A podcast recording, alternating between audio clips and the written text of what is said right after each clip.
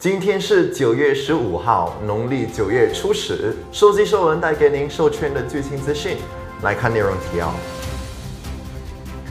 日期已转第三次，墨西哥展 f o r n a c t i o n 再次转移日期至二零二二年。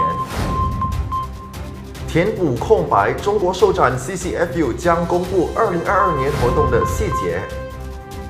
广播乱象，救援将到，授权电台 Ferry Broadcasting Network 宣布关闭，现正讨论救援问题。f e r n a c t i o n 已经第三次改变了他们的日期，这次转向了二零二二年。他们起初计划在今年二月二十六至二十八日举行。但由于当时防疫措施严厉，他们将活动日期改为十二月十日至十二日。然而，日期再次被改变，并定在明年三月十八至二十日。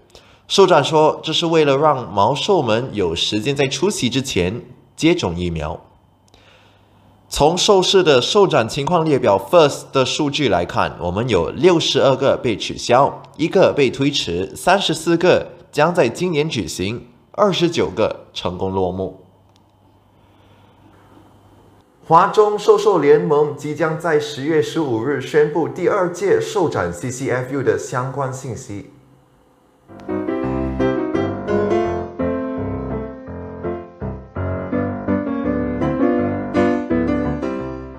主办方将公布具体吉祥物形象等相关资讯。同日，门票。会于在喵通贩平台开始预售。据悉，本次 CCFU 受展的主题是蒸汽调谐。该受展将在明年一月十五日，中国湖北武汉的万鹤酒店举办。当受试问及主办方对受展的期望时，他表示，希望能让华中地区乃至西部地区的毛毛们。能够通过 CCFU 在线下跨越地域互相交流，也希望各位毛毛们能在第二届聚会上玩得开心。在中国，大型兽展主要集中在上海和广东两个省份。CCFU 的强劲发展势头有助于填补内地区域兽展的缺失。随着中国 Furry 文化的快速增长。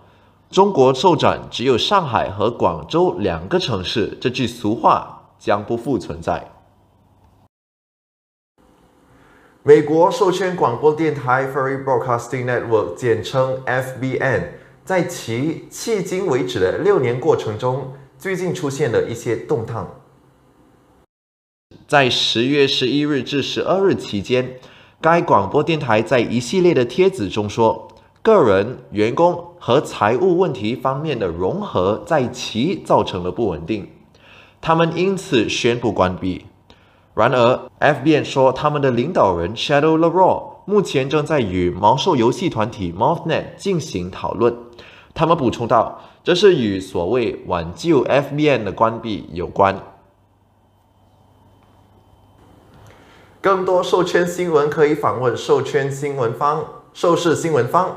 收集收文就到这里了，感谢各位的收看，下期再见，祝大家有个美好的一天。